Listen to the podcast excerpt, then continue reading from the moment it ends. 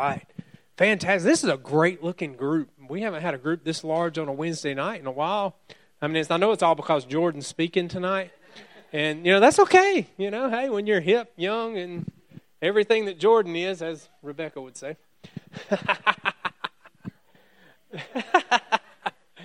all right. Well, Jordan, come on up, man, and you, uh, you do your thing. Thank you, sir.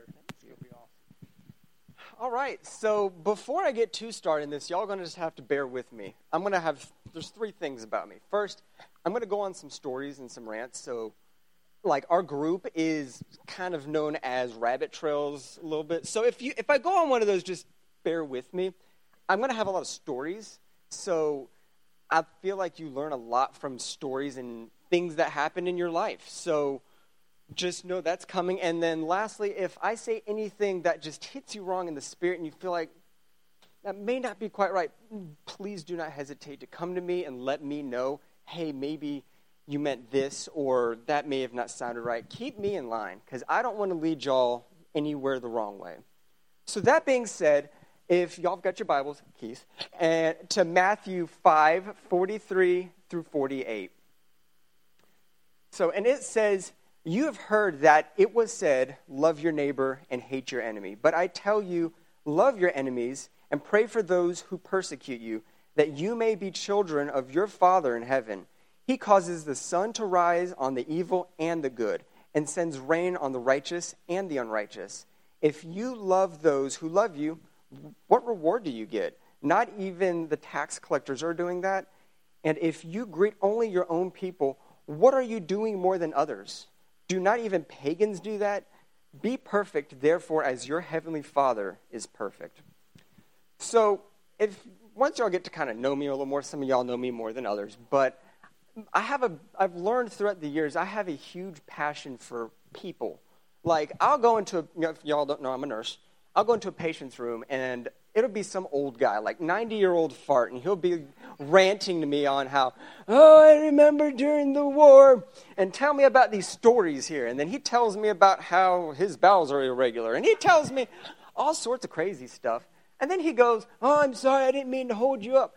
And I'm literally every time I'm like, look, no, that is totally fine because I feel like those stories, those things, and that you're just passionate about, awesome. I love it and people who are passionate about stuff, it inspires me to be like that. So, like, you know, you see those uh, puppy videos, slow motion, Sarah McLachlan's playing in the background. I'm one of those people that I'll watch that and I'll be like, okay, I love puppies. If y'all know me, I've got a dog, Annie. She's sweet as pie. But I think to myself, I'm like, why don't they have this more for, like, people instead of animals? Animals are important. I love animals. But can't we have this also about people too. And if I saw that, I'd be like grabbing my wallet, throwing it at the TV, like, take my money. I don't care how much you take. So, that being said, it's so easy. It was reading in Matthew that it's easy to love someone who loves you, that even the tax collectors did that. So, like the people, think of like the worst person you can imagine. Because, I mean, tax collectors, now, now they stink, but I mean, everyone's a tax collector now. Walmart, Target. So, think about like the worst person, like it could be a politician, it could be, it doesn't matter. God loves them just as equally, and we should love them just as equally as He loves us. So, like, it's easy to love someone. Like, I'll come home from work, Becca's sitting on the couch, I give her a hug and I say, Hey, honey, I love you. Reciprocated love, right? My dog comes running up to me, big old fluffy sock or a slipper or a snake, and she'll come up to me and be like, Oh, hi, Dad. And she's so happy to see me. And it's so easy to love things and people and animals like that that love you back because it's just a give and take relationship. But think about someone who it's hard to love them. Say you're going to that wonderful buffet over at the mall and you're about to pull into this spot and you're like, oh, this is going to be great. I'm about to go munch down. And grandma pulls right in front of you and you're like, what the heck, grandma? Where'd that come from? So you kind of irked at grandma. You're like, okay, no, it's okay, it's fine. You go in there, you see that bread pudding in the corner, you're like, ooh, that bread pudding look good though. And so you get up to the bread pudding. Nah, grandma on her walker bumps you out of the way and gets the last scoop, and you're really ticked at grandma right now.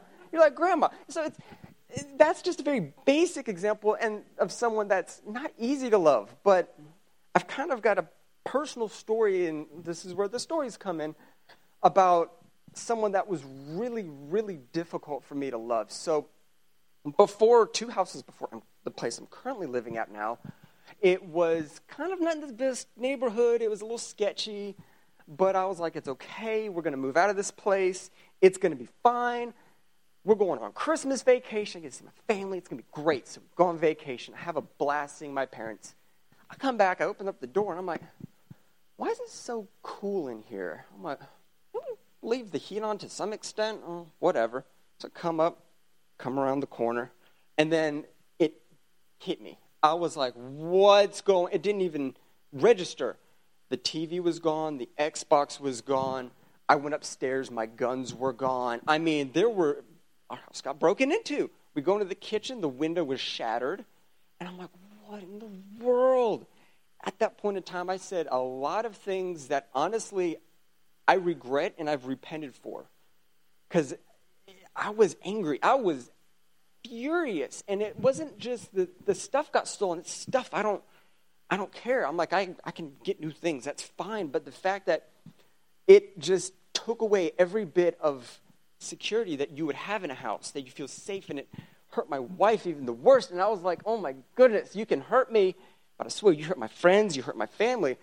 Ooh. It's not good. It is not good. I, uh, there's a side of me that I have to, I, I would choose somebody out. I was literally thinking, I'm going to go crush this guy's skull or something, like break ankles or something. I was that furious. But at the same time, I had to learn how am I going to love this guy who took everything from me, not just stuff, but security. And I didn't stay at that house. That, how bad it felt. I stayed with my friend Carlos for a solid month or so until we got a new place because we didn't feel safe there. The longest I stayed at that place after that was maybe an hour to move more things out. So it's hard to love somebody who's hurt you. But first, what you need to realize is you need to realize we are all human. We all make mistakes. And no matter what that person did to you, Jesus loves them the same as much as he loves you. And in Romans 3:22 through 24, the righteousness is given through faith in Jesus Christ to all who believe.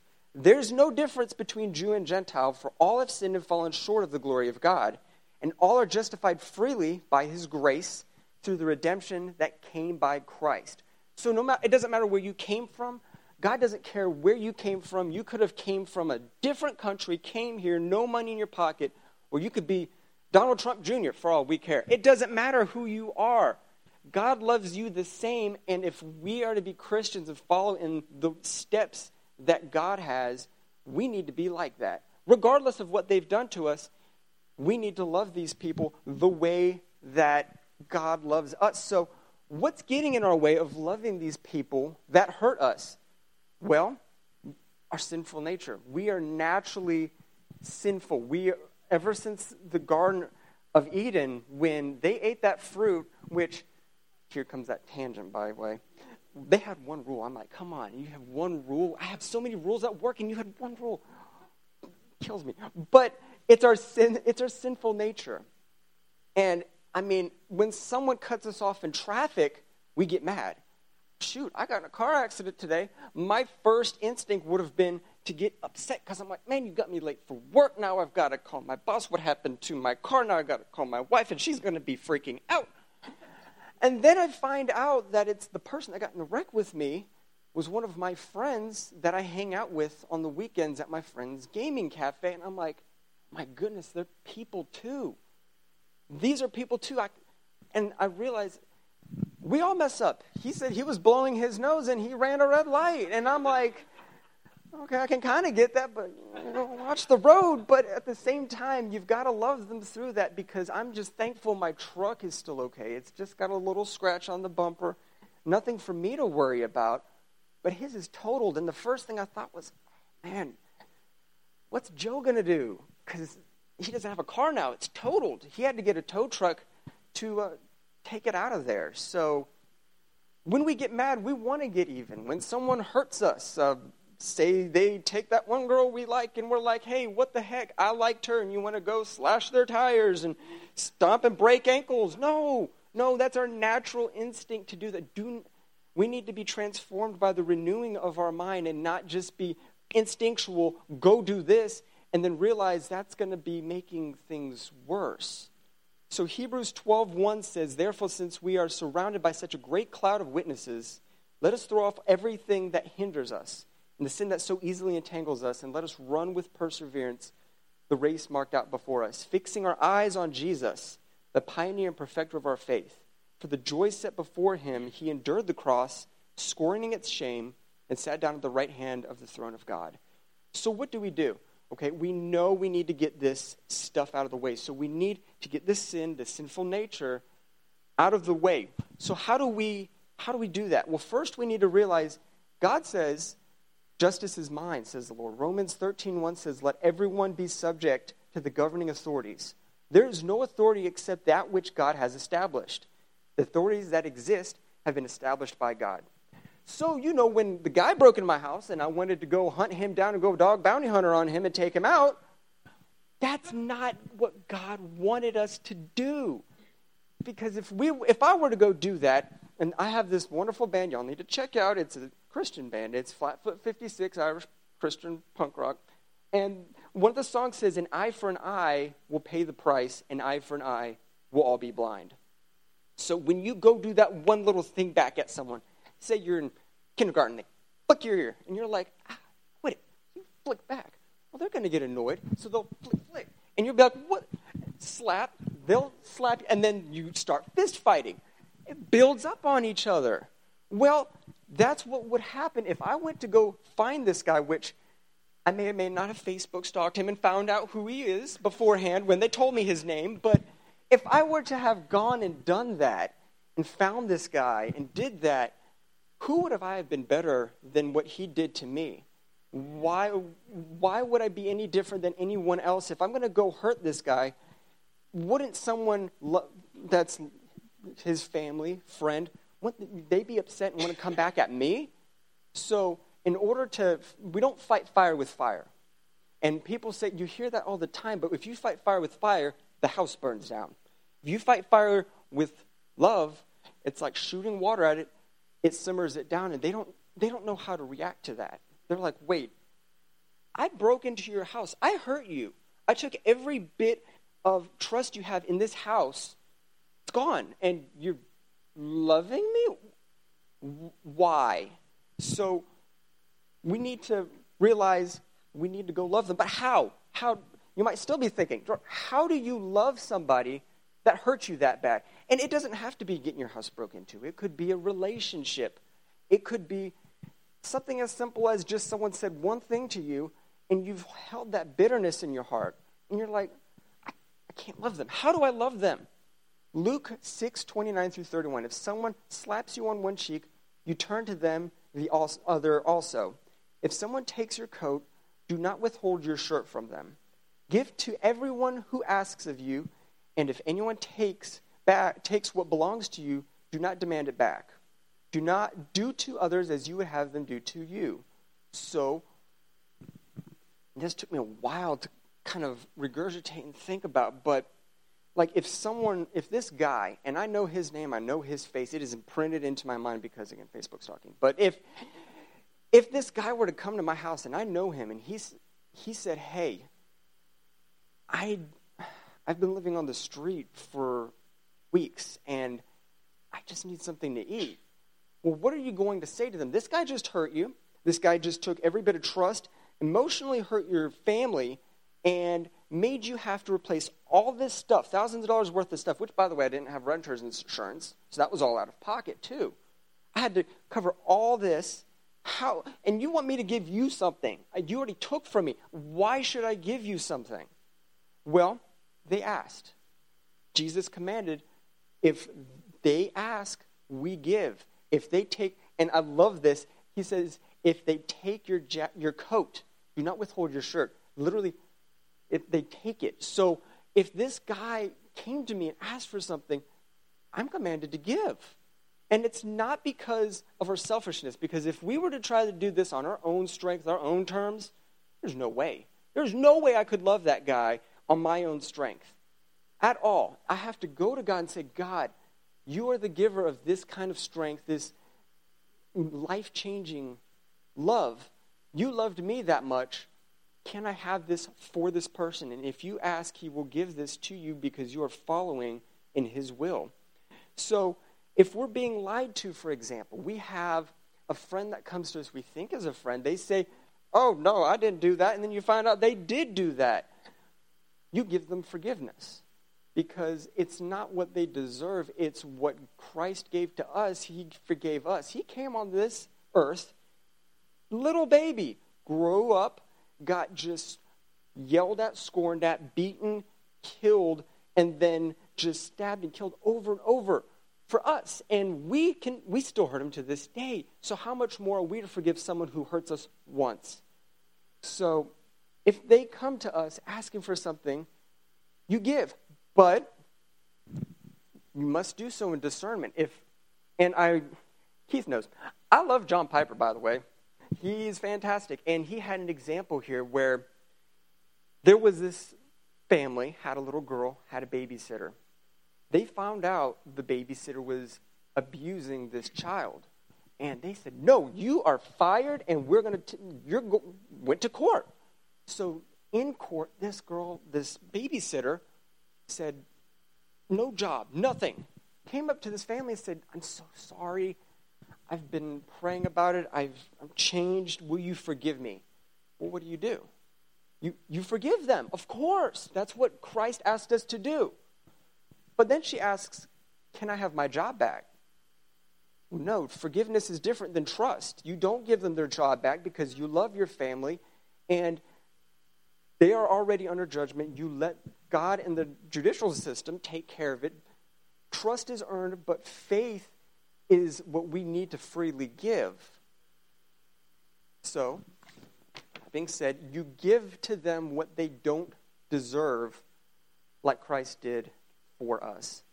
So, look at David and Bathsheba. This is just examples in the Bible. David saw Bathsheba bathing on a rooftop, said, Oh, looks good. Found out she was married, said, Hmm, he's in the way. I need him out of the way puts him on the front line of battle, essentially death sentence. He dies, and then he takes her as his wife. That's messed up, isn't it? I'm, God says this is a man after my own heart. I'm like, how? Well, David realized what he did, and he took that turn, and he couldn't, you know, apologize to the guy, but at the same time, he turned from that and he went towards God because he knew he messed up but God, in his abundance of grace, forgave him and he moved forward and then led this, this huge nation to where it is today. Look at Paul. Paul was a Pharisee. So this dude was like top of the food chain, big wig in the, in the Jewish church. And he was like, mm, I don't like these Christian folks. They need to be gone. So he starts going off and killing folks, just killing Christians left and right. And you think, okay, this guy, there's no way he's going to be a Christian. Ain't no way he's going to turn around and write most of the books in the New Testament. Well, God has a funny sense of humor. He scales on his eyes, makes him realize who he is and what Christ has done, and he turns around. It's amazing what just a little bit of love can do in someone's life to make them turn around and then be a force for Christ. So, we as Christians are to be Christ like, to be transformed in his likeness, to be not even like him, to be, do our best to follow in his steps every single step of the way and to love others unconditionally. We are to look at people, what they've done to us, and say, mm, You've done this, this, and this to me, so I can only love you this much. No. Christ, if, if God did that, well, we would, we would be all in trouble then, wouldn't we? If everything we did that broke every single law. I mean, think about what Jesus said. He said, if you think, if you're just thinking about being angry at somebody, you've committed murder in your heart. It's not that you go and you stab them. I mean, yeah, that's, don't do that either, but at the same time, it's the heart of the matter. I'm a, and I will say this over and over again. Jesus was all about the heart of the matter. It's not so much the little actions you did, like the, and here comes my rant. It's not so much the little actions you did, like the little old lady that put the little coin, the copper coin, the penny, into the offering, where the um, Pharisee came by and dumped all this money in. She gave out of just the little she had, and it was the meaning behind that over the big boisterous amount of money that the Pharisee gave. So it's the heart of the matter is what Christ is looking for. And these people that are ab- that don't like us. I had another example again from John Piper. Bear with me. He he had an example where a man was called his friend, and he said that, "Hey, look, I need you. I'm severely depressed. I'm thinking about I might hurt myself." Friend's like, "Absolutely, no. Let me come here and go." And so he goes there, and his friend has already got a pill bottle in his hand. He said, No, give me that bottle. You take it from, he took it from him. Well, if we are supposed to give unconditionally, then what if that friend said, well, Give me my bottle back and I want you to leave now? You don't give it back. That is not love. You take it, and these people may hurt, beat you, they may slander you, and they may put you to death, but you love them anyways. Their actions should not affect how much we love them. And through that love, that action of love towards them is the fruit we have from the overflow of Christ in us. And with that love, we go and we do. Faith without action is dead. And if you don't, if you say you love somebody, like I could go every day and say, I love Becca, but if I don't show that to her, that means absolutely nothing. She's like, Well, you say it every single day, but you don't spend time with me. You don't take me on these dates anymore. You don't do any of this. It's the actions that are the fruit of the love that we have inside. So you can say that you love someone, and it's useless if you don't go and do it. Christ did the same thing. He loved us so much, and he knew from the start he had to come down and die for us. And he even talked to God. He said, God, if, there, if there's any other way out, let's do that, but your will be done, not mine. So we must not take ourselves into consideration, but the love towards others must be always, always unconditional. So that many times, that being said, that person hurts us. What if they hurt us again and again and again, over and over and over? Am I supposed to forgive them? Well, Jesus said, yes, seven times, 70 times. AKA, don't stop. Jesus loves us every single day, over and over and over again.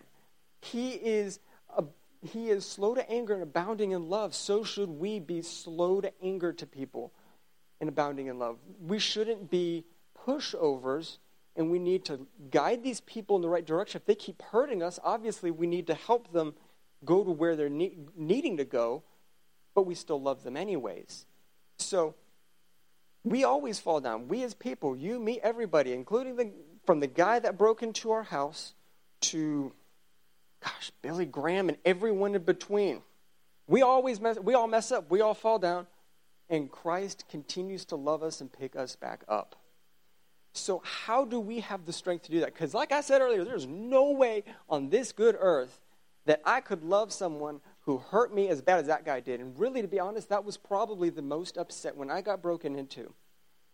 That is the most upset I have been easily off the top of my mind, and at least like top three I've ever been that mad. I was so furious. The words and the things I thought and what was in my heart, I don't ever want to be feel that ever again. But how do, so how do we have the strength to love someone? Well, first, it says, I can do all things through Christ who strengthens me. So you trust in God first. You say, God, I don't have this strength in me to do this. You got to put your pride down first. You got to realize that you can't do everything. You can go to a point, but we get tired. We get exhausted. We need rest. And God, His love is overwhelming, overflowing, and just overcoming everything. So we need to trust in God first, and then we need to declare His promises over that situation. So, another example, another story I had, And I've said this one before in group, in my life group, which, you know, point group is pretty great if you haven't gone, just saying. We have good food. Thank you.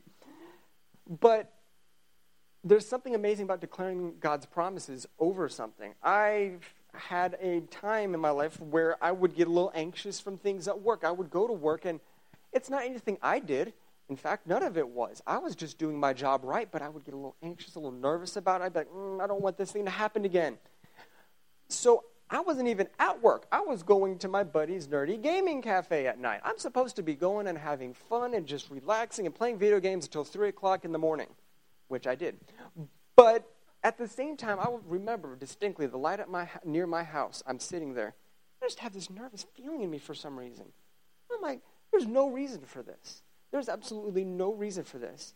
And I tried multiple times, and this is where I first goofed up. I tried to do it in my own strength. If you try it first in your own strength, you're going to realize real quick that's not going to work, and you need to trust some other strength that God has to get over that situation. So I said, I don't get this. Why am I so nervous over this and so anxious? So I said, I was fed up with it. I said, God, I'm tired of this. I'm sick and tired of feeling like this. And then I just started putting the word, and this wasn't even me, this was the Spirit flowing through me because there's no way I can think this quickly, me and my old man brain, just spitting off just scripture after scripture and promise after promise from the Old Testament to New because the Old Testament, the promises in there, we are sons and daughters of Christ. So those promises, like in Joshua, still apply to us because we are in his family. So I started spitting out things like, I can do all things through Christ who strengthens me. Have I not commanded you to be strong and courageous? Do not be discouraged. Do not be terrified, for the Lord your God will be with you wherever you go. And just scripture after scripture. And as soon as the light turned green, I was like, it just, just lifted right off of me. It was amazing. I was like, there is no way. What in the world? This has not happened. And then I had, and, the, and then I realized it wasn't my power that did it. It was God's strength that was able to get me through this little, little insignificant part of my life to move forward. So you trust God and you declare his promises, and then you take and you take that step forward in faith. So you do that when this person hurts you, you don't know how they're going to react when you love them back. They may hurt you again because they're like, what in the world is going on? But at the same time, you continue to love them because then they're going to come to you and be like, look, why are you like this? You should hate me. You should want to just beat me down and throw me in jail. Why do you keep doing this? So you need to keep stepping in faith when you can't see. And this, I have an example of this. When I was a kid, my dad was in the military. He was in the Coast Guard. We moved every hmm, two to four years. I can tell you from one state to the other, we moved over and over and over. I had to get, it wasn't so much a new school because I was homeschooled, but new church, new friends. I didn't know what was going to happen. For all I knew, I was going to be that loner kid that I'd never get friends. But at the same time, every time I moved, I had faith that I would find friends, and it's amazing the faith of a child. I'm telling you what, I was a kid all the way until I moved here when I was 16 when I moved here. But we moved every time, and I knew it's going to be all right. I'm going to get a new church. I'm going to get more friends, and then I'm, it's going to be fine. It started, the older I got, the more I realized, oh, this stinks. I don't want to do this anymore. But I had faith that this, everything would be okay. And so we need to continue to step in faith when people hurt us, that even though they may continue to hurt us, we love them anyways, and we will see that change. Maybe not initially, like we wanting our instant gratification, but it takes time. Slowly, they will see this, and then it'll eventually click in their mind to be like, why? Why are you like this? So, what happens when you love your enemies? You heap coals on your head, their head. You're like, what does that mean? You're to, we're going to the good part, right? We're going to get some coals and we're going to throw it at them, right? And going to hit him in the head, right? Literally, no, no, no, no, no, no. It's not. We're not throwing burning embers at people. If you're thinking that, you need to just stop right now and start praying. But we go to we go to Proverbs 25, 21 through 22. If your enemy is hungry, give him food to eat. If he is thirsty, give him water to drink. In doing this, you will heap burning coals on his head, and the Lord will reward you. So that doesn't explain much. You're like, okay, you put heaping burning coals in it. What does that mean? And I mean, I had to do a lot of praying and thinking about that because I was like, I've never thought of this.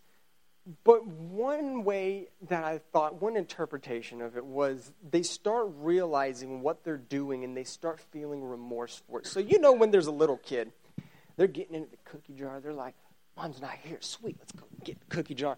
Getting into it, and they're doing stuff, you know, they're not supposed to be doing. And then they get caught. Yeah, that flushed feeling you got as a kid, you're like bright red, you're like, oh no, I'm sorry and that just embarrassed look. That's them realizing, oh, I messed up, and then they realize that's not right, and that's the Spirit moving through them, realizing, hey, I shouldn't have done that. their spirit's kind of churning things up and thinking, hey, maybe that was wrong. Maybe what you were doing, you shouldn't do that again because this person keeps loving you for it. We need to figure out why. And second, it might open a door for you to plant a seed of faith in there because people will see that and they'll be like, okay, look, that is just weird. Why are you loving me? This makes no sense. And when they ask you that, opens the door to you being able to share your testimony, share your faith with them. And they might not even listen to you. They might say, okay, this dude is just crazy. He's off his meds. I don't know what's wrong with him. But it puts a seed of faith in them so that you might not be watering it. You might be the person to plant it, and then they go off in weeks, months, years later. Someone else comes and waters that seed, and it comes back up, and they're like, "Remember that guy? He, when I did that thing to him, he loved me for some reason." And this is the same thing they're talking about, and it may grow a seed of faith in them to hopefully bring them to realize Christ and the love that He has for them. So I don't know if that was quick or not because I lost track of time, but I hope y'all got something out of that because this was something that was on my heart since the uh, last point group. We did a point group on love, and then when I did this part of love, there's two sections. I said, "Man, you know, it'd be cool if I stood up in church and said this in front of everybody at church." And then and Michelle came up to me, and I was like, "Hmm, that would be cool." So I went and hashed it out and I, it was just something that was sitting on my heart and I, just this love that I have for people and realizing that this world needs more love that we need to be sharing that we're not proactive enough in sharing because we come to the church and we you know we get what we need at church and then we go and just live our life and we forget it goes one ear out the other and we don't take root in it. And i've throughout the years, I've been a Christian for a long time. I was a Christian when I was saved as a kid at six years old. And it was a slow growth initially, but at this point, like since I went to Auburn Fellowship, it got like someone got the Miracle-Gro and dumped it on there. I don't know what happened. I blame Keith. I don't know what happened, but it was it was fantastic and I started growing and moving and with every growth is a growing pain, and it was, I had to get out of my comfort zone a little bit. And it was, first, I had to do a life group. And I was like, I don't know if I want to do this thing. This is a little, I don't like talking in front of people. Last time I talked in front of someone, it was in high school for my chemistry class, and I stuttered and I stopped talking for 30 seconds really awkwardly and then sat back down in my chair. So it, I was like, I don't know if I could do this, but, and it was a little, you know, difficult getting used to. But I mean, now I'm leading the kids, helping direct the kids back there in kids ministry, and I'm still learning and growing in that. Kids are tough, man. But that's the thing. You cannot grow without growing pains. You've got to get out of your comfort zone to grow. And it's the same with loving people. If it's difficult for you to love somebody, whether it's someone who's hurt you or they just don't plain like you, there's people that I work with that do not like me for whatever reason. And I'm like, I don't, I don't know how to get to them. But I know one thing I have softened a lot of people by just going in, even if it's a fake it till you make it thing, if you continue to love them unconditionally, no matter what they say or do to you, they're like, okay, maybe this guy or maybe this girl's all right. I'm, I'm, I'm give them a chance. And it'll soften their heart and hopefully it'll open them up to love that Christ has for them.